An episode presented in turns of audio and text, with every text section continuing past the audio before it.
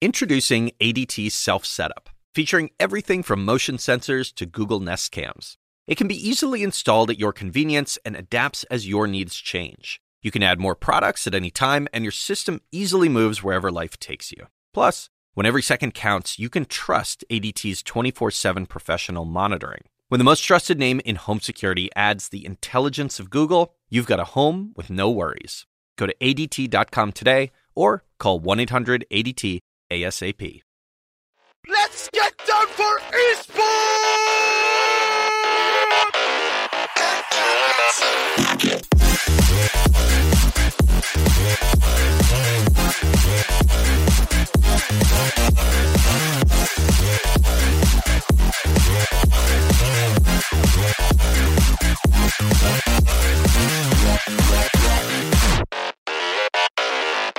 Hello and welcome to Nerf This, the esports show that is the second people in esports to get their own signature kicks. I'm your host Brian Huff, and I'm joined as I always am by Seven. Hello, sir.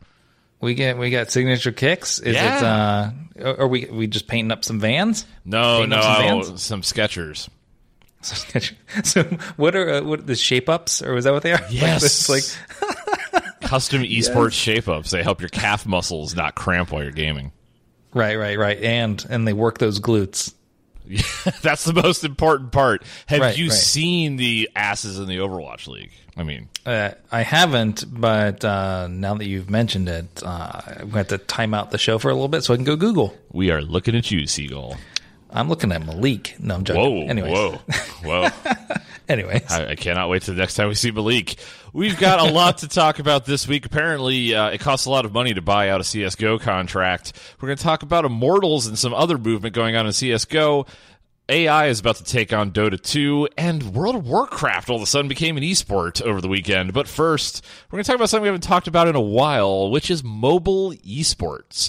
Specifically, mobile developer Critical Force, which has raised $6.3 million and is planning to expand esports efforts around its title, title Critical Ops, which is a mobile shooter. Um, I am so out of the mobile gaming scene. I feel like every other week I see somebody on Twitter talking about some mobile game that has 50 million players and I've never heard of the damn thing. this is what getting Well, old feels like. Well, I know even uh, Amazon is touting their I can't even remember the name of the, the tournament thing that they do. The Mobile Masters? The Mobile Masters, yeah, Yep. which is right. It's like right there in the show notes. What's that thing right here, Seven? The thing Hmm. in bold at like 50 point font. Uh, but anyway, you also have uh, was it? I think I talked about it last week. Was the nWay? They announced the that promotion that they were doing with like Justin Wong and Marn and Filipino Champ, which is the uh, Power Rangers Legacy Wars. Uh, like evidently because they have well they they they worked with Capcom they added in some Street Fighter characters to it but again it's the mobile thing that is they're they're trying to make more of a of, of an esport ar- around it the fighting game is is seems really crazy and difficult to do I guess Oh, it's uh, horrible. if you've ever played a fighting game on a phone, is the literal worst. Right, but I mean, so one of the big things is, is like Tencent is making huge, huge money in China with PUBG Mobile. Yep. Like it's probably even, if I'm correct, maybe even it's it's bigger than PUBG itself. The Oh yeah, the PC same game. same is the case for Fortnite. Like the amount of Right. mobile players is like far outpacing any of the standalone game. It's also the big thing with PUBG is because it's a free way right into PUBG because you don't pay for mobile, you only pay for the Right, desktop right. client. Yeah, and so it's it's great that the these are being offered out there. Like Vainglory is, is still continuing to go on, but Yep. Was uh, I- Arena of Valor? I see a lot about. Is that Arena of Valor is Yeah. huge, just not in, in the states, and I think even Shadowverse is coming Yep. more to the states. Is it, there's a lot of Soon we'll have think Artifact, I imagine, because that'll be.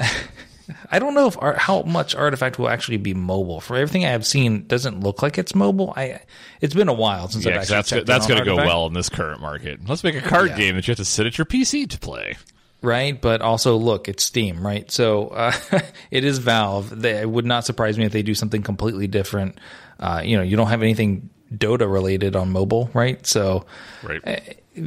If, if just judging by the Steam client itself on mobile, please don't let them make anything for a mobile game. Like just just don't stay away from it. Like it's just awful. But no, I mean did, again that many. Uh, what was it? I think you. I don't know if you mentioned six point three million dollars in funding. Yep. Uh, a public grant in from from Finland. Like Finland's really all in on Critical Force, making it big. Um, Six point three million dollars really isn't a ton of money when it comes to actual esports and esports production and so on Yep. and so forth, but it is sizable for a mobile game, especially one that I've not even really heard of. But it's got 40 million downloads. Well, this is the weird thing with mobile is these games rise and fall so quickly, and Right. but the development cycle on them, both money wise and time wise, is much shorter and much cheaper than what you see for traditional games. And if you can get, I mean, how many console games or AAA titles don't reach that number of users that you can do for like making a decent mobile game? Like, there's just it's so the friction is so much lower, and obviously they don't necessarily represent any or very minuscule initial revenue but the microtransaction model on mobile works just as well, if not arguably better in some games, as far as like the ability to suck money out of the user uh, than what we've seen from games up until Fortnite, probably. Yeah, and one of the things that I find interesting that, that a lot of these are like first person shooters. And first person shooter seems like the worst type of game to play on mobile. Like it- historically, like, it, it has always been the most difficult, at least for me. And even when you're watching people play uh, PUBG, essentially, even that's even though it's third person, I believe that's actually what they do it. It's still like you're just like, man, those hands of, of that person are going to fall off in like two years because it's just, it's got to be horrible.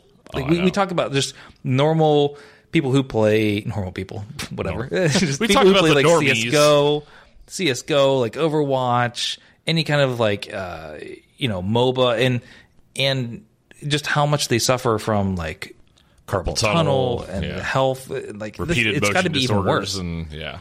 Yeah, uh, imagine now you're just literally just using like your thumb half the time. It's I don't know. Yeah, it's very it's very strange, and I've seen a lot of movement in this space over the last couple of years because like when we t- used to talk to Super Evil when, when Vainglory Esports was first kicking off, like they truly believe that mobile is both the platform, the console of this generation, but is also going to get to more households than any other gaming format is going to get to everybody walking around, whether they live here, whether they live China, where they live in India, walking around has a cell phone on average. That is far more than you're going to get for even all consoles combined, let alone the cost of putting a PC together. And I don't know that it's necessarily socioeconomic about why it, that's important, but the reality is, is that's true. So getting 50 million, getting 100 million represents actually a relatively small amount of users with phones in comparison to like the feed of Fortnite. If they get 100 million players not on mobile, like that's a much bigger deal when you look at the number of people that could potentially play the game versus somebody who could, you know, install it on their phone. What I can't quite connect and I still struggle with is like why we think this is a generational thing. Like it, it's like you and I could pick up and play the phone just as easily as anybody else, but they think that it's like bleeding edge and that maybe in three to five years mobile will be a much be- bigger part of the esports market because it's already a much bigger part about the gaming market, obviously. But uh, do you do we believe that's true? Like, do we really think this is the bleeding edge of mobile esports, and it's just going to continue to get more and more popular just because the format on the phone is is more accessible to potential players?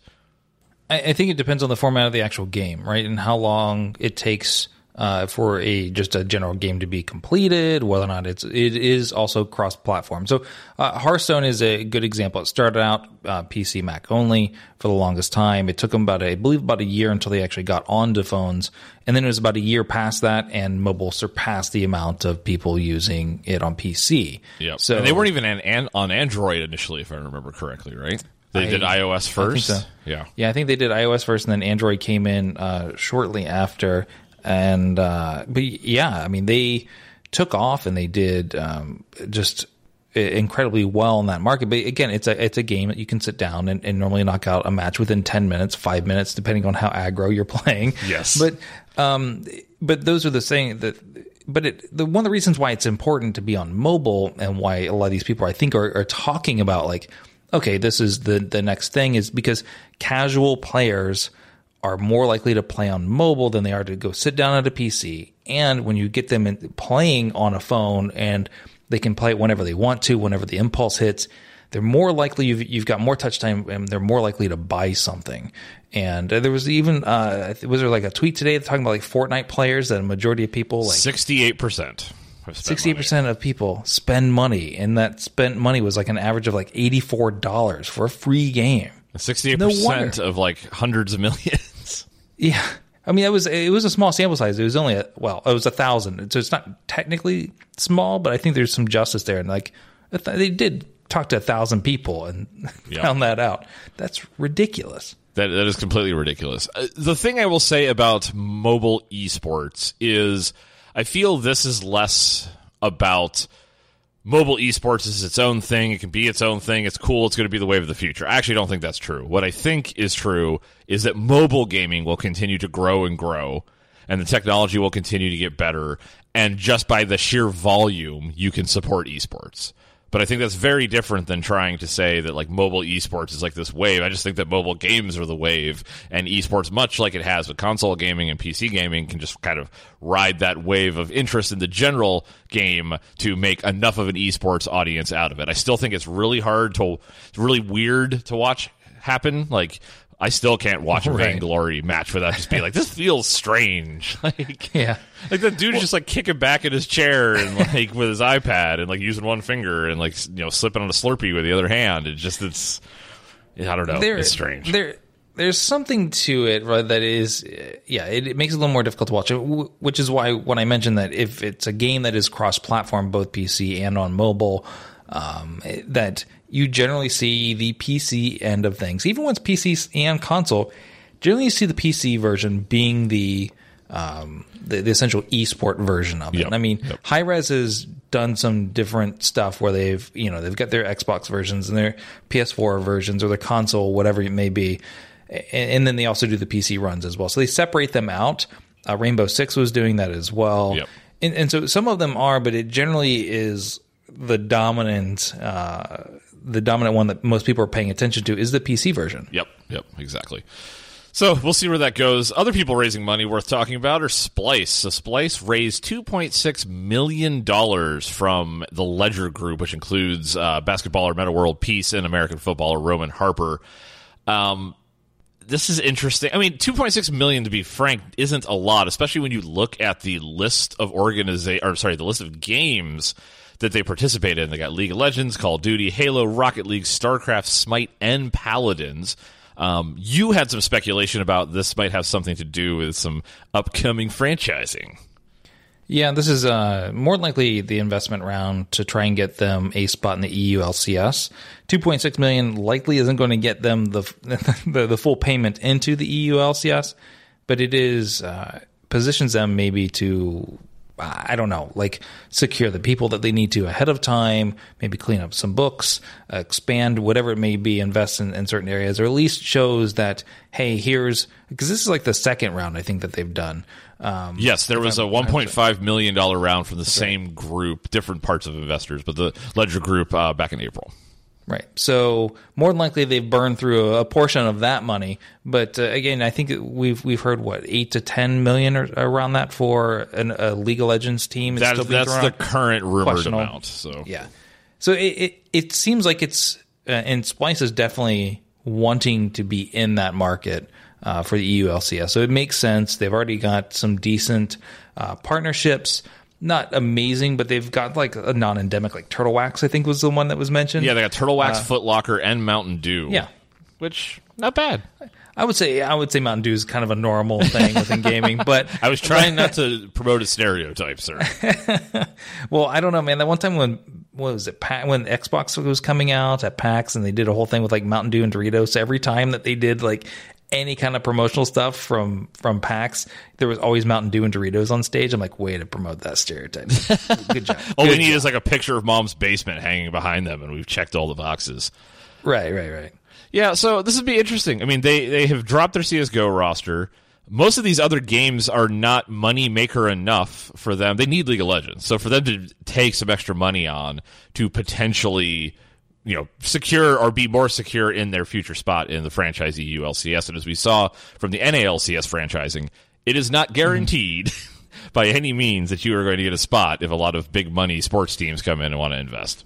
So, I mean, there is something to it here uh, in terms of not having a League of Legends teams. We've heard from a lot of teams uh, and ownerships that being in the LCS or uh, being in League of Legends in general was not really profitable for them until the franchising piece, right? Until they started getting more stuff. Uh, more of a, again, essentially a stipend from, from Riot. Yes. Uh, and so, and with that became uh, obviously more profitability. And so people wanted in on that. And, but what we saw, we've seen this, uh, it was about two years ago, this kind of inclination for groups to get into these smaller things like Call of Duty, right? So Splyce's Call of Duty team makes them a decent amount of money. Right. Uh, well, and if that ends up, League. if we end up seeing the Call of Duty Pro League from Blizzard, Right, right. And so it makes sense that they're in some of these other areas like uh, Smite, Paladins. I mean, obviously they, they're in just about any time that Hi-Rez starts up, a, fires up a league, they're in there. Yep. And because it's, again, it, those are essentially kind of like franchises, but they're, they, they own that spot. And so that's, they're, they're making, they're, instead of hedging all their bets on one, essentially like a Dota 2 team, they're jumping into a bunch of these other ones that kind of end up they have a good chance of, of, paying off. And so it's also cheaper to go out and buy a Call of Duty team than it is to go and buy a CSGO team, anyways. And especially, sure. so you can go in and you say, I want the top team. Yep. And you just get them. And it's still cheaper than jumping into the LCS. Yeah, and uh, another important reminder here is they are also part of WESA, which means when WESA does these deals, like we've seen with like Paladins, for example, and they basically say, "Hey, you can get all the WESA organizations and get a ready-made esports." Splyce is part of that group, which means that they, whenever one of these new right. esports rolls up and WESA makes a deal, they benefit from that because they get into a game in a more easy manner than they might otherwise, or just be locked out of in the case of Paladins. Right, and I also don't think you you pull four point one million dollars in funding and a a four month period or a three month period uh, and not have a decent enough organization or stable enough organization. I mean, that's uh, since if you like I said since April, that's 4.1 million. That's a pretty sizable investment from one group, though. Yep. Yeah, and that's not counting any money they have coming in, prize money. Um, all, you know, they do have sponsorships and things of that nature. So, right. Uh, we'll see. I'm, you know, I, I, think this is the very, very beginning of what is going to be probably a ton of news stories that start coming out over the course of the next six months as we like start to wrap up the summer split, get towards Worlds, and mm-hmm. franchising starts coming our way. So we will see a lot more money raised between now and the meantime, both from teams that uh, can get a spot, and as we saw with Overwatch League, some people that are going to raise a bunch of money for no good reason. I also forgot that real quick. I was talking about it's much cheaper to own a Call of Duty team than it is to go out and buy a CS:GO team. I didn't realize that they actually just recently announced that they're dumping their CS:GO team. Yes. So there we go. Makes sense. They heard you. They time traveled. Maybe. Maybe. Hmm. So occasionally we come across articles that are completely unrelated but make Seven go, hmm. And this is what is set here. So two, one piece of news that kind of kicked this off is that Riot entered a multi-year deal in the past week uh, to headline the Melbourne Esports Open or Melbourne, whichever. I'm going to see they're going to keep forcing me to say Melbourne wrong so I can get a bunch of uh, angry emails. Um, so they've done this multi-year deal. This is the second time Melbourne has been in the news around esports in the past couple of weeks. Uh, we have the Melbourne Esports Open and this Riot deal. We also have Overwatch Contenders Australia Season 2 finals coming up. We talked about uh, Melbourne potentially being on that list for the Overwatch League in general.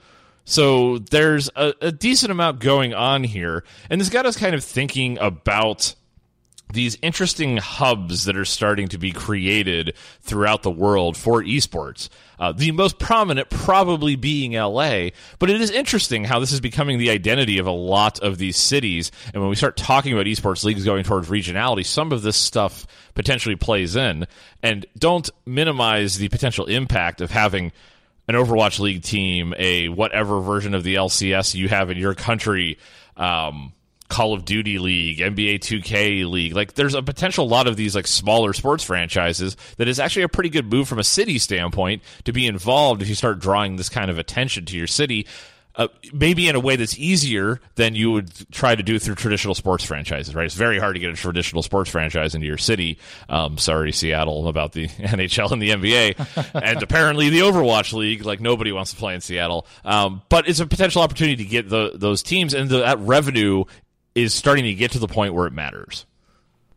Yeah, and we also see some teams or uh, some cities really kind of buying into it pretty well. Like uh, you mentioned LA kind of being the home of esports, but Dallas, uh, ESPN just ran an article earlier today that Dallas is essentially becoming the second home uh, of of esports because they've invested so much into it, which is ironic because they originally Dallas was a huge hub for gaming, um, but kind of lost some stride in the early 2000s, right Yeah. on the crash and stuff. But the, it makes sense, and that's also where QuakeCon has been for like the longest time, I believe, as well. Yes, so it they've is. got they've they have a history with uh, gaming and esports, and now they're getting esports teams buying into that area, staying in that area, and uh, like Fuel, for example. And so it's they're wanting to build it into a hub, and it's like you mentioned, it's, it's way cheaper to do that than it is to try and get a traditional franchise. And on top of that, you don't have to go to taxpayers and have them say, "Hey, will you foot the bill for a twenty to forty million dollar a year, Billion? a, a year, a year over like over over the over like ten 50 years." The poor Yeah. people in St. Louis that are still paying for the Rams stadium, and the Rams have now come and gone. Oh, man, just Yeah. yeah, it's so horrible. But there's, I mean, it, there's other cities out there, right? Columbus, you know, as much as you and I crack jokes, like you talk about the seed of esports. Like Columbus, Ohio, has been where MLG has been for a significant amount of time. I, they were Mm-hmm. going on, I believe, when you and I lived there, which was close to a decade ago. I remember going to MLG events in just random places in Columbus when they were first starting up, and. So Columbus is definitely on that map. We talked about them being a potential location for the filming of the new Call of Duty Pro League. Um, you also have European, you know, you have Cologne, which has always been associated with major esports events. Uh, London has obviously made a big play. Uh, Vegas, like I was just in Vegas a couple of weekends ago, and that whole esports arena concept, like, yeah, it's a little misleading because you walk by the giant Luxor hotel and it's draped in this, and you're like, that is the biggest esports arena ever. It's just really a bar in a corner. But it shows you how much it's important to them because they literally draped one of the most recognizable hotels in the world with this giant black banner that says esports arena. So there's a lot of cities throughout the world that are wanting to make this a hub. And when you're talking about tourism and people coming to watch this, I mean, I think we've seen this with like Katowice, right? Like that is another city that you would never have any reason to know exists. Malmo, yeah, Malmo, Yeah, Yep. Malmo's another one. Like you, would, like most people would not be able to pick those out on a map or tell you what country either of those cities are in. But tens of thousands of people make a pilgrimage to those cities every year for competitive gaming, esports, gaming in general, and that's a pretty big industry to have. I mean, hell, Seattle, you know, have built. All, look what they've been able to build around PAX. To the point where, like, they're literally just taking over every building in downtown that they can find right. to stick events into. So don't think there's not big money here if esports can get to the size of these more traditional video game conventions. Yeah, and I think it's also it's important for them to go to these areas where they, they see that like a PAX, you you fill up a convention, that's seventy something thousand people show up from around the United States and the world to, to go to this convention. So you know that there's some livelihood here that if you were to open like an esports arena, like how many uh, people would you get on an average basis? And so it's it is something that uh, is from a demographic standpoint. You you look at these regions and and it makes sense to start building a hub in places like Seattle, in places like Dallas, even Austin hits fits the bill as well. San Antonio is pushing it more now. I mean, they also have a pack. So like, We've seen a lot of Boston make an attempt at it. Boston, but even Philly is a perfect example. Like, there's a lot of gaming community, and there's a lot more going on there. So there's it, reason being is like Melbourne is going after it pretty hardcore right now. They're trying to get. Uh, there's been the rumors about the them getting their own Overwatch league team, and now they're now this is is being thrown in the in the in the face of Sydney essentially. Yeah, well, and this- hey, and this is we're, we're going to be the esports hub of Australia. Exactly. This is usually the indicator. Now, that's not to say that they will get it, but when a city's going for that, you will see this kind of things, right? Like we signed a deal for an esports event that's going to happen in like five years, but we're showing that we have a long term commitment to esports. And that's a hell of a lot more we've seen out of Sydney Well- at this point. and when you have those long term commitments, you're basically saying we're creating an infrastructure from like a filming and studio standpoint that you can bring events here and throw it. So it's almost like a, a tourism thing, right? So that's why LA is the hub of it all because they have so many people already doing film and television. The, the And then the developers infrastructure is there. there. The infrastructure is there. The developers are are there now, right? I mean, Yep. even so, like it just helps them because Burbank right around the corner. Essentially, Yeah, they just go to. There's a million television studios, and they've used every one of them. Yeah, I mean, and you can you literally walk down Burbank and you see all everybody everybody owns a studio. You get a studio, you get a studio, everybody gets a studio, and all these are like garages. And you'd be really surprised at what some of these things are, are filmed in. Uh, you know, when I was at Mixer this past week, it's essentially a converted conference room, but it looks like a whole studio. But it's a conference room in one of their buildings out in Redmond when you go when I was doing the stuff in Burbank, it is essentially like somebody just it's it's a small studio space and it is literally about uh, enough for maybe four people to sit all the way across. That's about as wide as that studio gets. But it doesn't take a ton of space for general esports, and that's one of the bonuses is that it can be um, if you have the infrastructure there, you don't need stadiums for it. You can do it in such small spaces and hotels and and uh, conference centers, and you don't need to build a stadium out of it. And it, it's perfect for tourism it, as well. Yep, and as I said earlier, gamers are willing to travel. We've seen that with these conventions. Oh, yeah. so Yeah.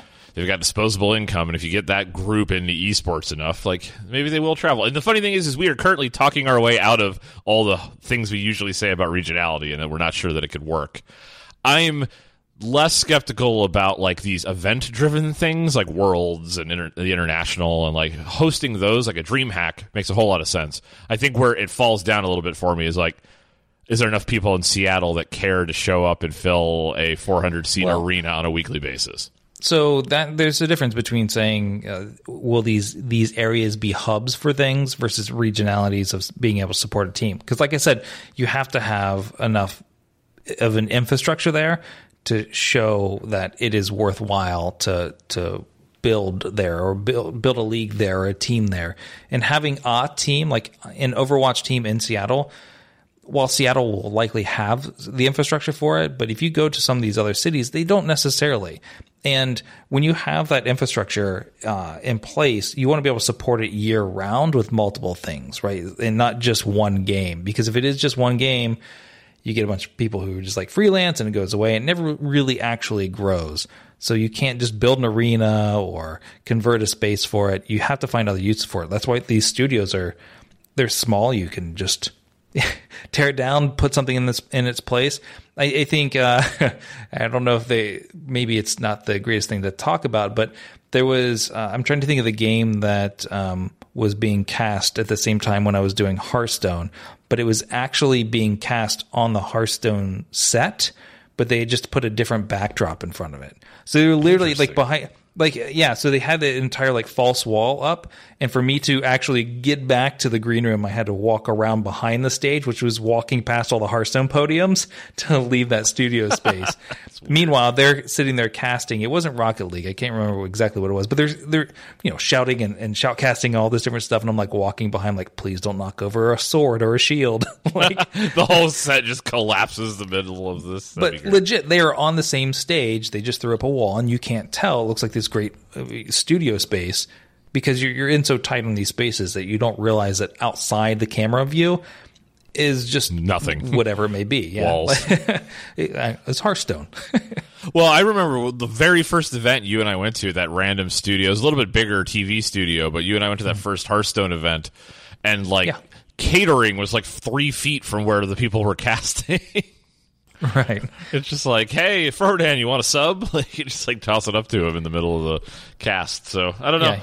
We'll see, but this is interesting. I, I think there is a something to be said about not just the gaming industry, but more specifically like esports potentially like being a big play. And if you could be the city, like uh, you talk about cities like bidding for wrestling events, for example, like where WrestleMania is going to get Yeah. held is like a massive thing. And if we get more and more of these these esports leagues spinning up and getting a lot of traction, like being the city that hosts the Overwatch League finals, being the city that hosts the Call of Duty Pro League finals. We already see this with Worlds. We see this with the international. And there's money in that. And if there's enough of that happening, it's another good way to do it. And like you said, a lot less investment. We don't have to build a 300,000 person stadium to fit everybody and try to. three hundred thousand. Oh my I'm, goodness. oh, we're big. That's like the it's like the shoe in Columbus times three. So it could happen. Exactly. It could happen. There's taxpayer money. It will be good. Oh, well, we're going to take a quick break, and when we get back, we're going to talk about some player movement in CSGO and a little bit about bots in Dota.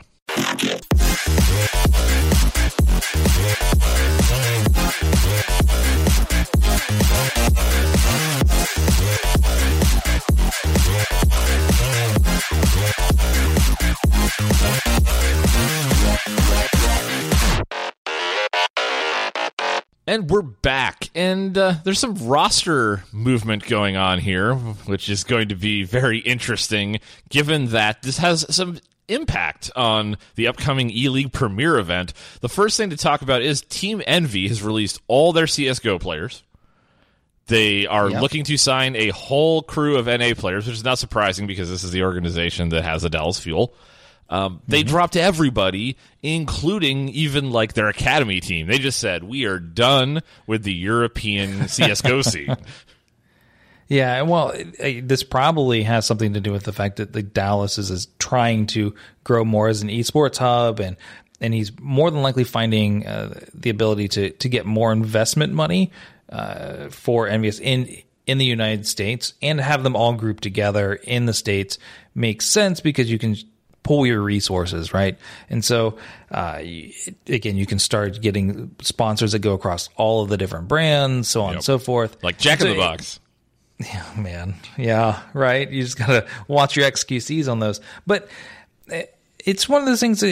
It's I like it solely because it's another CS:GO team that is trying to be based in North America and hopefully signs NA players. That is what I'm hoping for because. I, I want to see, especially since Cloud9's had a, a rough go this year. I want to see more, um, more uh, stronger NA CS:GO. I really want to see it because I felt like we were on a good groove for a while. It's been up and down, up and down. I feel like we're on a downward trend right now, and some liquid fans will probably yell at me, but I, I think that's it feels like it feels like where we're at. Yes, and we and to be clear, the highs were not very high before we started the down. We had one here. major, which was the high, and then we Yeah, we basically had one time- Optic. Optic tripped and fell into. Well, we had this. We had the Cloud Nine winning the major as well. So we actually had a major. So we we've had Optic, and then they blew up, and now they're almost pretty much Cloud Nine again. Especially they just. I think they're they're what subbing in Mixwell and whatever. So now we're essentially three quarters Optic. I don't know. It's Optic Nine is what everybody's jokingly calling it. Or you should get a uh, green Cloud Nine shirt. Is what you should get. Oh, I should do that. I should do that. And we'll go to the premiere event. Yeah. All right. See, this is this is where the best ideas happen. The green cloud instead of the green wall. Yes, the green cloud. We're, this is ha- we're making signs. This is happening. That's it. Yep. I'm going to put these on shoes too. Oh, that'd be so cool. Green clouds on shoe. Whatever. Anyways, Oh man, I was trying to think of some hipster shoe brand, but I don't wear hipster shoe brands. So Reebok pumps. Boom. That is not a hipster shoe brand. I'm thinking like what are they? Allbirds or whatever that everybody's wearing, and the Tom's bullshit before Sperry's. Mm. Sperry's. Sperry's, yeah, that'd be that'd be another one. I don't know. This became a sneaker podcast. We don't want this to happen. Where are we with this show? Another interesting piece of news has come out that it appears both NBK and Apex have a eight hundred thousand dollar buyout in their G two contracts, which is interesting because both of these players tried to make a move recently. I believe it was NBK trying to make the move to C nine and Apex to mousesports. So the fact that neither of those happened probably has a lot to do with the fact that these players who are currently benched on G2 by the way both have like near million dollar buyouts which is significant um, if you're like ah, I need a bench player like sure a million dollars never mind right. That's also Jordan. Uh, nothing playing on mousesports is also like a bargain at that point. Like, yeah a, a million, um, well, eight hundred thousand dollars for a player who, uh, I mean, they're solid players. Not knocking them necessarily, but it, it again when you look at the price pools and stuff that's coming from CS:GO, having a buyout that high, we, we see it all the time. We see you see it in like Premier League soccer. The buyout's Yes. like two hundred million dollars. well there's been bigger buyouts in Yeah. CSGO like there was a period of time where there were Mortals players that were rumored to have over million dollar buyouts in their contracts Well, uh, I mean, that probably makes sense to protect your investments, kind of Right. thing. That's just a protect investment. It's No, but where it gets scarier to your thing. Premier League reference is those buyout clauses started out as a deterrent. Now they just start out as a way to make extra money when you do the transfer fee. Yeah, right. And that's that is kind of scary. And there was I'm trying to think who was talking about it beforehand. Uh, recently on Twitter, they they were talking about how there's a lot of people in CS:GO who are trying to demand like higher amounts of money in terms of just uh, just the normal pay rate. And he was saying that like you've got to prove yourself. These these are people who are kind of coming up from smaller teams, uh, maybe been scouted, been being pulled in, but they aren't proven, and then they're wanting like these high. Um, you know, high wages essentially, and then we look at these eight hundred thousand dollar buyouts, and you're like, hmm, yeah, maybe they they are still a bargain, which, which is scary because that's what that's what ends up happening, right? You have Yeah. These We'll try somebody else out because that's still a hell of a lot cheaper than 800k. Right. And then we got to Yep. remember this is a, this. There's no franchising in CS:GO, so like the revenue model is already a little bit shaky. So well, there's well, there's the WESA model, the WESA WESA franchise. sorry, I forgot to tag the word legitimate in the front of. there you go. that That's right, sentence. right, right. But probably the biggest news out of CS:GO this week is that Immortals has. We talked to the rumor about this. Immortals acquires Brazilian esports brand MIBR, and uh, also got the SK Gaming staff.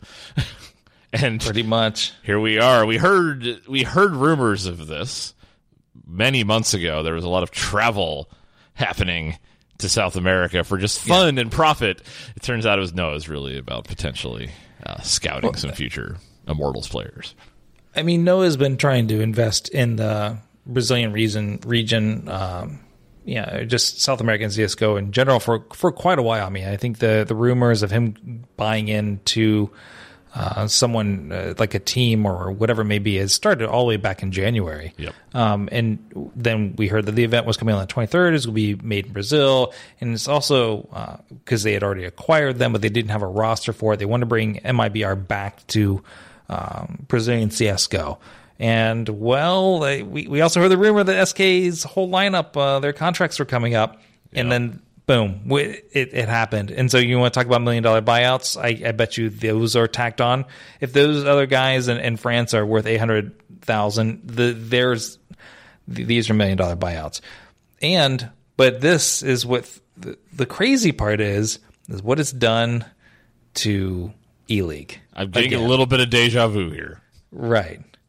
I mean, the the fact that E League season one had um, Luminosity uh, essentially made in, into the, the the actual playoff brackets, made out of the group stage, but then SK, yeah, it was it was Luminosity, correct? Yes, Luminosity, and then SK went and bought out their their roster, which left them without a team. Then there's a whole shakeup of like, well, what do we do?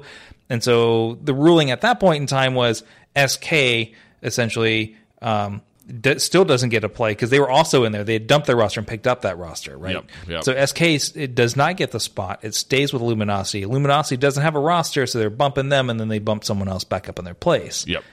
Well, here we are again, where we have the the E League Premier League uh, going on, uh, and now and SK was in it, but SK now does not have a roster.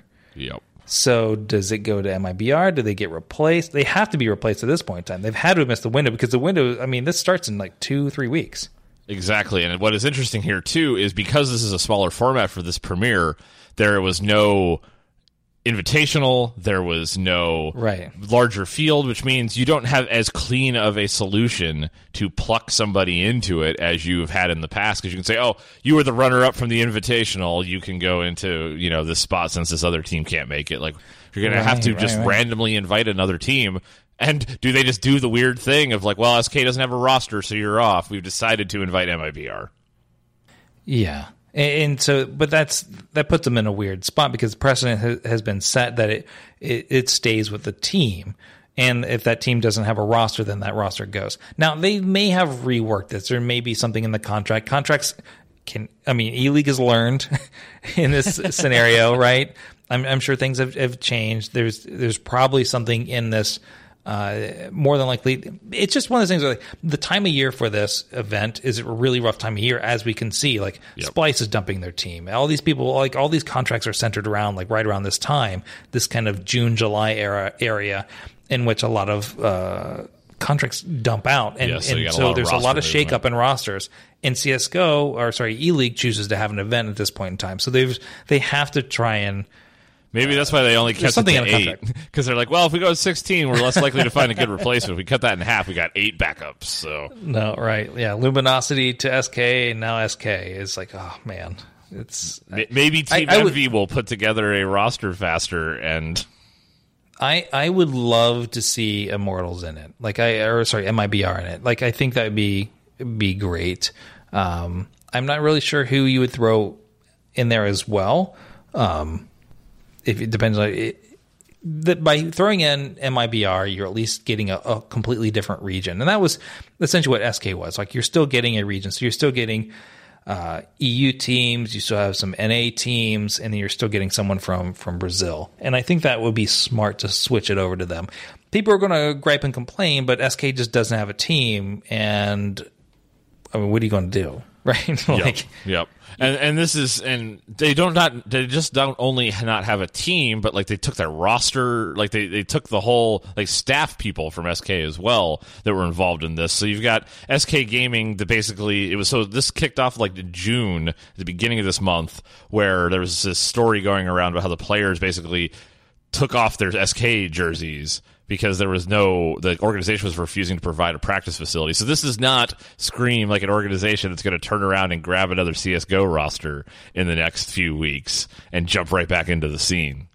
No, no. I mean, SK's in a couple different areas. I mean, they're even in um, even in Hearthstone, so that they may go that route, same route as, as Splyce and try and jump in these smaller areas. I mean, they're as we mentioned before, they're in Paladins and they're in a couple different things. I believe they're still in Paladins. Basically, anything West side, they're still there and so they still have options and, and obligations in other areas. So jumping right back into CS:GO is uh, probably not the smartest thing right now. Yep. I mean, to to build a team up completely from scratch at this point in time of CS:GO, not necessarily a, a, great thing. I don't think so. I think you get you have to find something. And even when you when you are like a mid rank team, because people are going to assume that SK Gaming has got to be top notch because they've been top notch for so long, right? Yep even though so long is technically like two years, and they bought the team that was already eternity. Whatever. Right.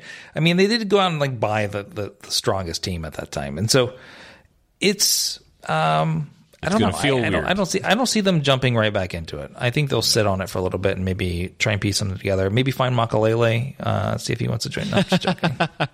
Um, if you're not following along, this will now mean that MIBR's roster will include boltz, coldzera, Fallen, Furs, and Stewie 2K. Your boy Stewie. Not made in Brazil. Not made in Brazil. Stewie made in San Francisco, I believe. well, now you're gonna. What jersey? You're like your players are going all over the place. You're you're you know you're now Optic Nine. Like, what are you gonna do? Uh, I don't. I don't know. I, I re- it's it's such a weird. Uh, things are just so weird now. Um, the I, rosters. I'm waiting for the retro. I got to stick with Cloud Nine. Okay, just but, making sure. But it's it's weird now because you know you've got the the people uh, the Cloud Nine that I really enjoyed and fell in love with is like now part of like mousesports and XSK Gaming now MIBR and then now they're technically Optic and uh, or they've retired and they're commentating or whatever you want to call it uh, or they're benched. So it's it's a different team, but that's just I mean, that's that's what happens in keep, sports. Seven. That is right. You've got to. You got to stick with it. So I'm still on Optic Nine NBR. Well, well, hopefully NBR mousesports retro esports jerseys will become a fashion thing in a few years, and then you can start that wearing some hilarious. like throwbacks. And there you go. You yeah. can wear a Stewie Two K Cloud Nine. Yeah. Yep. Yep. Yep. All right. Let's talk a little bit about Dota Two. So at the international last year, there was a one-on-one show match between a professional player and a AI bot. They're apparently going all in on that this year. A different company called OpenAI 5 has created a new bot that can play Dota 2 as a team at the 5500 MMR rating, which represents roughly the top 1% of all Dota 2 players. And they will be playing against a yet to be named group of professionals at the International 8 in Vancouver. This is actually kind of cool. This is a, a neat like show match essentially. Um, I, I, I, this kind of stuff is just super cool just to even see.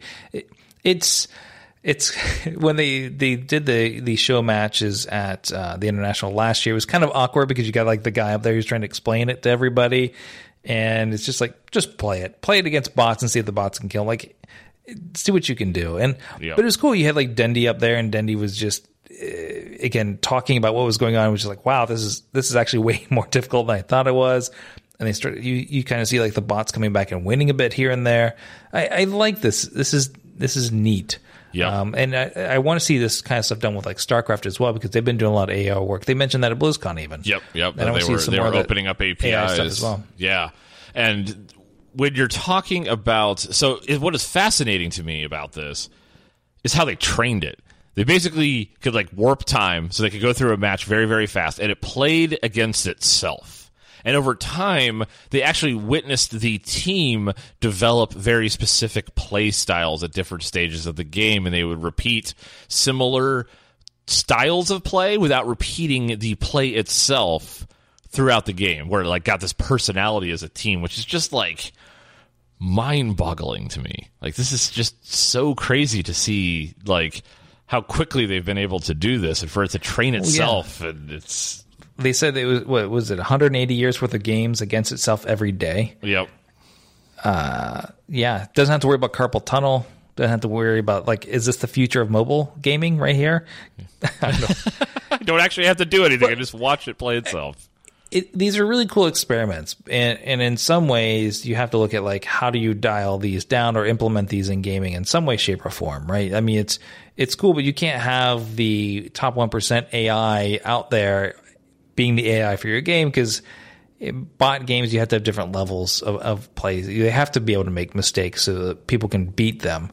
Uh, if they're completely flawless it's very very difficult. I mean but that's that's cool. I mean, if, if this is a open AI, it'd be like an interesting way to like scrim uh, as well. Yeah, and that's what they were talking. Some of the players yeah. were talking about in the interviews. Is like this is a good way for us to practice. So they've actually opened this up already to professional organizations that they've partnered with for them to start scrimming against it. So, and if it can figure out ways to get better as it plays professionals, like that's that will also be cool. And this is not just some flash in the pan. Like this startup's backed by Elon Musk, so there's definitely some money and some belief behind that. And I know It's it- going to Mars. it's going to Mars in a roadster. Dota 2 on Mars. That's it. Next year. That's what that's what we need.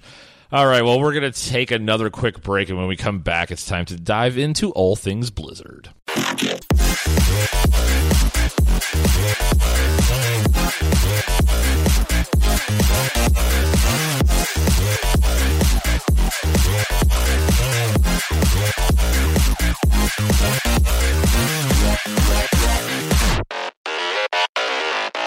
And we're back, and we're going to talk a little bit of Hearthstone first. You had the opportunity, actually earlier today, uh, we've got the upcoming 2018 HCT Summer Championship, and you got invited, as you always do, because you're esports famous, to uh, talk to some of the players.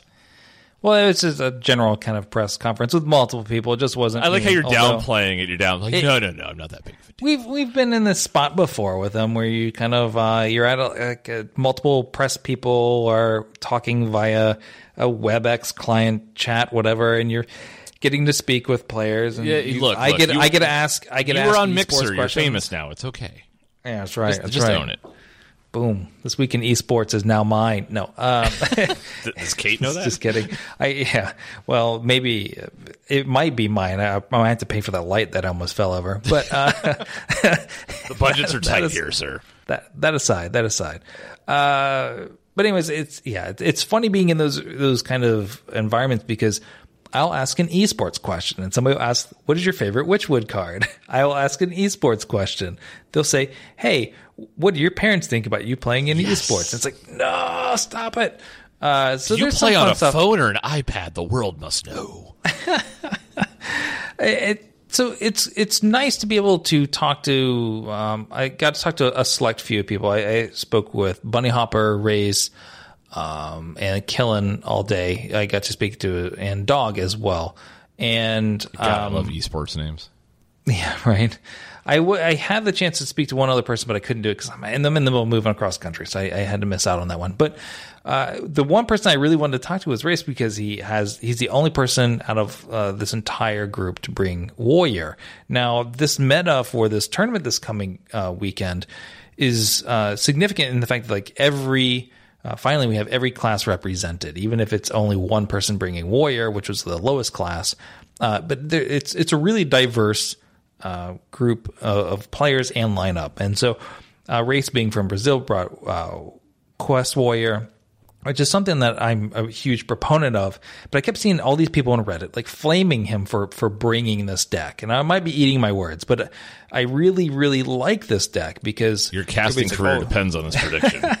well, actually, some packs are also on this because I put my money where my mouth was. I said Race is going to take it because I like his lineup, and everybody's like, "Well, it's so anti aggro," and only like two people brought aggro. What's well, not anti aggro? He he trick that deck out to essentially work against control, and it also continues to work against um, uh, to aggro. And so I, I, asked him about. it. I was like, "Why did you make th-? those?" Were my assumptions uh, because I started playing that deck on ladder. And by the way, I'm like 8 0 with it. I just started playing with it. It's great. It's great. If you uh, can I, pilot it, anybody can. if I can win a game, there well, you go. Well, because everybody knows the casters actually are really bad at the game. Not always. I mean, some of them are fairly solid, but uh, yeah, there some of them lack knowledge and, and, maybe some place, whatever. But I uh, just looking at this, I'm like, he tweaked this so it's like faster. Like he's going to trigger the quest faster. He'll do, um, which is good against some control things like against warlock and stuff because especially against big spell mage because you get later in the game and you're just like, well, they just kind of steamroll you with Jaina. So you need to start like being able to bomb them with that eight damage hero power. So I really, really enjoyed it. And I, so I said, Hey, what are your reasons? And he's like, well, this is the reasons why. I'm like, yes, I'm smart enough to read this. I'm, I'm smarter than Reddit in this one aspect, at least. Um, so I really liked him. I and I talked to Bunny Hopper, who just I think he's wrapping up his PhD right now. Priorities, uh, man, priorities. Yeah, well, that was kind of what he was saying. They were like, "Well, are you going to continue to play?" And it's like, "No, I'm getting my PhD. Like, peace out." This is this is good side money, like the side. It, it, was it was essentially like him almost saying that he's like, "Well, I'll see where things go for like maybe another year, but ultimately, five years down the line, I'm going to be using that PhD." Let, let, let me ask my parents what they think about that. he actually mentioned that I think he took a quarter off for that. No, that was Dog. Dog took a quarter off because again, people ask the same question like, "What do your parents think?" And it's like, "I took a quarter off and they wanted to like kill me." Um, my favorite Can't moment we just though, ban those people? Like we've got AI that can play at a 5500 MMR. We don't have something that can just like bleep out people's stupid esports questions. I know. My my my favorite moment though was uh, occasionally I'll just like hop in and, and just I don't know, meme people uh, in these things because I have to to stay sane. Uh, but somebody goes, "Who do you think is the best Hearthstone player in the tournament?" I'm like, oh my gosh, well, like anybody who doesn't say themselves shouldn't be there. But anyways, Bunny Hopper is like, well, you know, trying to be humble about it. I wouldn't be humble. I just You're humble like, brag it. But totally me. Anyways, he was like, "Well, you know, I hadn't really thought about that." And I go, "Wait, did I hear Yokad for killing all day?" And he goes, "Oh no, sorry." He's like, "No, no, no, no, sorry." I was like, "Oh, he this Yokad, how dare you?" Um, which Bunny Hopper, if you ever like get a chance to like see him or uh, an interview with him, whatever, he's uh, like a sleepy German man at the wheel. So for him to get a little bit of a rise out of it and just totally shut me down. Um, it was kind of funny, but so the, I mean, overall, I, I think that the, it's going to be a, a, good showing this weekend. The the uh, Chinese teams have a really cool lineup. They're usually like a wild card in this, and a lot of people don't know what they're bringing because they they kind of work on their own version of WESA in China. So nobody knows what's going on. They just like four people appear, like, "Hey, we're the people from China, and we're in this tournament." Like, I don't know how you got here, but all right, cool. Um, so they're in because they work on a different point system. That was a long way of saying it. Um, Sorry, then, I, I uh, fell asleep during that. What? Yeah, right. And uh, but I don't. I, I think the the meta is different enough. We don't have like the same four decks. It does change up a little bit. Uh, all decks are, are, all classes are represented. We're only looking at um, you know a handful of players. I think we're looking at 16 this weekend. Uh, so I, I, I'm excited about it. I'm I'm glad that I, it will hopefully be in in done flying by the time it all kicks off. So awesome. Well, the tournament will kick off as you said, uh, June 28th through July 1st. So if you want to check that out, you could do that over on Twitch. And speaking of Twitch, I don't know that I ever thought I would utter these words. But Uh-oh. World of Warcraft esports has broke 100k concurrent viewers on a single stream on Twitch. To put that in perspective, now this is just a the, so this is the Mythic Dungeon Invitational Grand Finals, and they've been doing these Mythic Dungeon Invitational weekends throughout the month of April and May, and those were averaging around 35k. You know, you know, doing okay. Um, probably a better perspective is the Arena World Championships, which we saw, you know, and this tends to happen at BlizzCon in general, but at BlizzCon this last year, like it had a pretty good following of people there at the event as well. That peaked at 79,000. Pales in comparison to this Mythic Dungeon Invitational, which was essentially like side by side speed runs. But I don't know what the hell happened or who the hell told somebody, but that was kind of just weird to see. When you mentioned it, I was like, this is actually probably a, a really good path for Warcraft to go down from an esports perspective because right. arenas are really uh, sort of hard to follow. Like we we've all they've all, they've been around for a long time, and I, I find myself enjoying them when I'm at BlizzCon. But it's largely like uh, i will watch a few matches and kind of move on because it's it's it, depending on the year, sometimes it used to be like really, really fast, like boom, boom, boom, match yeah. is done, and then it started getting these like drawn out like heel fests, and it was like a stalemates, and they they've always been trying to balance it to make it like entertaining, essentially, and to watch and still competitive. But I mean, this is kind of taking that whole um, uh, speed running aspect of it and and giving you know making people like run through there, and I think you can you know, you can do things like jumping in their comms and listening to it and the team aspect of it. I think there's a lot more there to it. Yep. And 100,000 people watching it. Um, hello, Overwatch League. Uh, uh, are you sweating it a little bit? Like, that's a little crazy, isn't it, though? Like, what are we yeah. going to do if we end up in a place where, like, if the Mythic Dungeon Invitational on a random weekend in June can pull a 100,000? even if the Overwatch League, the Overwatch League has got to pull like quarter of a million plus for that not to seem too close to the Warcraft Invitational. For if I'm working at the yeah. Overwatch League, I mean, in all honesty, like the, Warcraft doesn't get a ton of things thrown at it from an esports nope perspective, right? And so this is something that Blizzard was doing. It was hyped up pretty well within that community. So they're going to show up. I mean, they were already showing up a, a fairly sizable number on the weeklies, which was like, I think they said it peaked uh, like 52,000 yep. was right around like 30, 35, somewhere around there. And so like those, that was, that's a solid showing. That's better than, in all honesty, that like a lot of the HCT tour stops are getting for, for Hearthstone. Or HGC a, on any given week. HGC.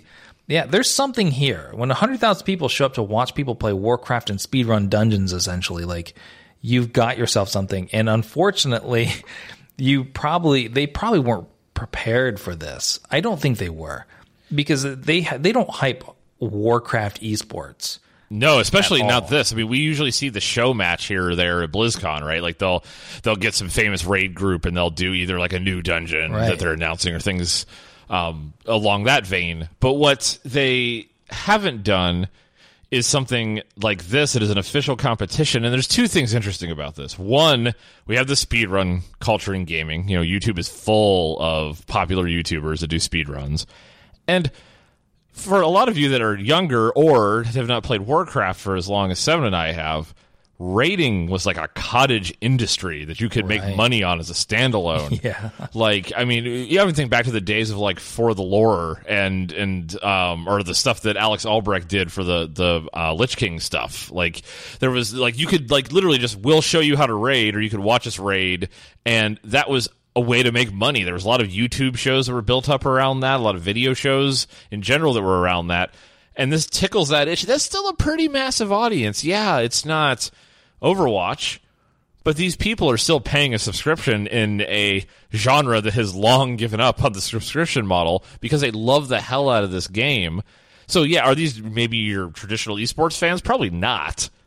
But that doesn't matter. Right, like 100k out of the Warcraft on Twitch is great. Mm-hmm. I'll take it. Well, it's very much like it's it has more of a, a feel like you get like within the FGC, right? People playing Smash, a game that's not necessarily it's well, it is getting more supported by by Nintendo, but they again, it was is grassrootsy, built on something that essentially wasn't uh, backed by a, a company. It was just people breaking out old school uh, consoles and playing games on actual CRT TVs, right? Like that kind of thing. And that's essentially when I again for me having not played Warcraft in a little while, uh, is just when I hear this like speedrunning dungeons, like that was those were fun moments when I played. Yep. And, and it's like, oh, I, I'm totally I, I want I'm going to go back and actually watch this uh, because it's just you were saying like they're doing like Karazhan and stuff like that. I'm like, oh man, I totally remember that. And the mythic part, the mythic dungeon format, allows them to kind of revisit all of the old school raids that people love essentially that people loved. And so you're getting the, the nostalgia group and people who maybe aren't a CSGO fan or whatever, or people who weren't even alive when Warcraft was that popular, maybe don't get the nostalgia piece, but they won't. Uh, it, but it is drawing in more eyeballs. Yep. This is, uh, I would love, I would absolutely love to see them do something more like this more often. Yes, yes. I mean, I uh, Project Lore was the show that I couldn't think of earlier that Alex Albrecht did, and that was. And also, real quick, just to mention, uh, I do believe I don't know. I I didn't watch it. Do you know which studio it was out of? Do you happen to catch which studio was actually running it? No, I mostly was just watching. They were doing Karazhan, so I was just like enthralled with Yeah. watching the fact that they were doing one of my favorite dungeons. So historically, the MLG MLG out of Columbus has been doing the Arena Warcraft stuff, stuff, right? Yeah. arena stuff. So I'm wondering if they're doing this as well, which would be awesome because they've got the new space to do this kind of stuff. Largely, it was remotely, whatever, but still, uh, it, they've got it's you know, you've got the space, you've got the production. People might as well keep using them, especially Yep. when you you may have stumbled onto something. 100k. Uh, It's probably the highest number they've seen on anything produced at that studio in a while. So that that's significant. Maybe they should start running some HGC ads on the on the Oh. Mythic Dungeon Invitational. Burn. I'm sorry, that was mean. Jul- Jules is going to hunt you down I know. She's just gonna start like swearing at me in the show notes. I'm gonna be just randomly reading a story one morning of- for the Daily Something Show, just- and it's gonna be like blah blah blah. Go fuck yourself, Brian. Wait, what? I was gonna say she she'll hunt you down, beat you with your own shoes, but then but what she'll do is she'll customize those shoes. What Oh, look down at with. you practicing the transitions. I'm so Yes. proud. But still, my look. You go on one Hearthstone cast. Now all of a sudden you're running the show. Go ahead, sir. Talk about I the do next believe story. this is like the second time I, I've thrown you an easy oh, easy no, talk transition. about the story. Go ahead. You've got. Oh, you've Oh, done no, my no, no, job. no. Oh, is this where I do witty commentary? Okay, hold on. Yeah, yeah. You better hurry better hurry yourself up. People are like, why did I turn into this? So I don't know why. So the next couple stories are just stupid, but they made us laugh, and I, I don't even know where to start with this one. So for some reason, we felt it would useful to start a story about professional Fortnite player Myth teases a sneaker design with his logo. Embrace yourselves, folks. He painted three stripes on a shoe. If only somebody else would have thought of that first. They could be the sneaker mogul that is TSM's myth. I, I think uh, he should have actually done them. Uh, done the art on Adidas shoes, not uh, the Vans, because it would have been uh, cooler to see stripes going both ways. Yes, it would have just been like blow your mind, the visual Like, illusion of things. is he running forward or backward? I can't tell anymore. Well, he's just that's why he's so good up. at Fortnite. He just like confuses you with his stripes. I just this is stupid. I just this is hilarious. I like how we make this like a big deal. Like I saw like a more clickbaity version of the headline. I'm like, oh my god, did like some low level sneaker company like sign somebody up for a signature sneaker? Like Faker's gonna get some there- like there's- Tigers or something. But There, there's literally nothing to it. Like he he posted it, and then there's been no follow up to whether or not like he was just like, oh, I just wanted to see what it'd be like, and if, if they would be interested in it. And People were like, I don't know, had like seventeen thousand likes or whatever, maybe on on Twitter, which d- equates to nothing. Um, it's just like So- three. it was probably done with like the the graffiti paintbrush in Microsoft Paint, and it's his logo. it'd be it'd be great if it yeah, it'd be great if it wasn't even real. Uh, like I thought he actually physically had it done on the shoe, but if it was photoshopped, kudos. That'd be even, even that would better. be even better. Yeah, it's kind of of weird it. because two of the stripes go behind the van stripe. So I don't know what's going on. Oh, I don't know. Uh, Custom Some- made. something fishy He's here. He's got that Fortnite monies. He's going to be the next LeBron. He's the LeBron of esports. Write the article. Jacob Wolf, you got the source. But but ninja shoes will they actually be like those toad shoes and like for ninjas or will they actually will they be sneakers? I don't know. We are I want asking someone the to tough make- questions here. I know, right? this is where we get into the nitty gritty of esports. Will they have flashing lights on them? I don't know. They won't have flashing lights, but apparently what they will have is American Dolls. Now that's a pro transition right there. Xbox has a new exclusive, and it's a console. Ugh. Why did Jules say that? Why did we listen to Jules when she said put this in here? So what it actually is is an American Doll that comes with an Xbox. So they've decided now that young, if you're not familiar with American Doll, which I was not, um, it's, it's, No, Ameri- don't it's lie. a doll made in Don't America. lie. Don't lie. I see that entire shelf behind you with nothing but Those American dolls and that one Pops. lonely space and that one lonely space just waiting for the Xbox version of the of your American doll. So she's like a gamer girl. She's got pink headphones. She has camo pants because you know camo. And then she comes with uh, Xbox To blend in with the shame of- I, I don't. People buy I can't see your American doll. I don't know. this. She has no legs. No. Um. Well, she better because just- one of the games is like a Dance Dance Revolution ripoff. So she's gonna tap dance. So I, I of what to say mistakes of of mistakes a company could make, regrettable things. Um, this is just like who one who approached Xbox for, and said, "Hey, we should do this," and then who at Xbox says, "Yeah, sure, that makes sense." uh, Major Nelson, for example, who tweeted the damn thing. That's how it was announced. so Major Nelson, the guy that announces all the great things coming to Xbox, goes, and now you can get an American Girl doll with the Xbox gaming set, a I'm- console, I'm really controller, s- headset, and and hold on, and her own gaming chair. Boom. You know what? You know what? This should have been released at E3. Why was this not released at E3? You know this was in the books before E3. They chose not to. They, wanted the to Funko Pop. Gears oh. stuff, and they, they they totally bypassed this. What you could have done is instead of trolling people with the Funko Pop Gears game, you could have like trolled them with the Gears of War American Doll. You're like Marcus Phoenix, the American Doll, and then you're like, nope, just got you Gears of War Five. That would have been far more trolly. I I I, I think I, I, I would have. I want to see a Gears of War version of it. I think I think you're onto something there. I, that Let's would scar let's awesome. scar them while they're young. I got a spot for it. It can go right there. Between to my the Xbox One. I don't even Gotcha. know what the themes are of American Girl, so I don't know how out of character a gamer girl would be for American Girl. You have kids. You should know this stuff.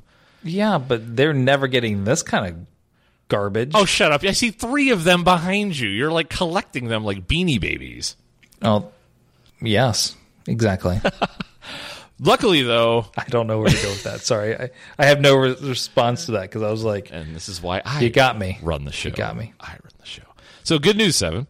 Nintendo is starting to take esports more seriously by starting the Nintendo Switch Family Showdown on Disney XD. You can be involved because players aged 6 to 18 have to submit a one minute video showing their love for Nintendo. It's coming. We are one step away from a professional Smash League. Thanks to the Nintendo Switch Family Showdown. If we don't get Steve Harvey, Yep. Uh, hold on a minute. Hold on a minute. Let's let's let's be real for a moment. Riot got screwed out of the BAMTech deal, and Nintendo swooped in with Family that's where that five hundred million dollars went. esports style. Yep, that's it. That's it. Oh man, Disney had to make a choice. Do we want League of Legends and Riot and all those monies, or do we want Steve Harvey and, you know, uh, the esports feud? I don't know. Spin this wheel. How much does it cost? How much does Nintendo Switch cost? And people have to like bid against each other. I don't know. this is uh what is your favorite gaming accessory? Survey says the American Doll Xbox Edition. I think that's it, man. You can't top that one. All right, we got to close this, this show down. Oh man, that was that was my new favorite segment. I am so glad that we did that. Oh man, that's going to do it before we get ourselves into any more trouble. You can of course check us out every week on all your favorite podcatchers on iTunes, Overcast, Pocket Cast, iHeartRadio, TuneIn, and at our website at nerfthis.gg. And if you aren't yet, make sure you check out our esports daily show as well, which is available on all those platforms as well as your Amazon devices. I did not going to say the name because I forgot to mute my microphone on that device, and nobody wants to hear us in stereo. Um, yeah, I think that's going to do it. You can talk to us on the Twitters at twitter.com slash nerf this crew and at nerf this GG on Instagram and the Facebooks. Um, yeah, we're getting close to E League, by the way. If you are going to the E League Street Fighter Invitational Grand Finals, come find us. We'll be walking around. Seven's going to uh, test out his uh, Optic 9 jersey and his Green Cloud signage, and he's going to wear a T Rex costume, I've been told as well. So. Uh, you keep wanting me to break that thing out, man. You know, I you promised you. it to me I'm years not ago. Check your internet. You know what? Uh, you keep pressuring me, and I feel like I need to, before I put that suit on, I need to check your internet history just to double check, make sure you're not leading me into a dark corner of the internet. dark corner of the internet. Yes, that was my plan all along. I've got a lollipop and everything. That's gonna do it. Girl doll and everything. no, no more American Girl doll jokes. We are done. I'm in charge of the show. That's going to do it. We will see everybody next week for another episode of Nerf This.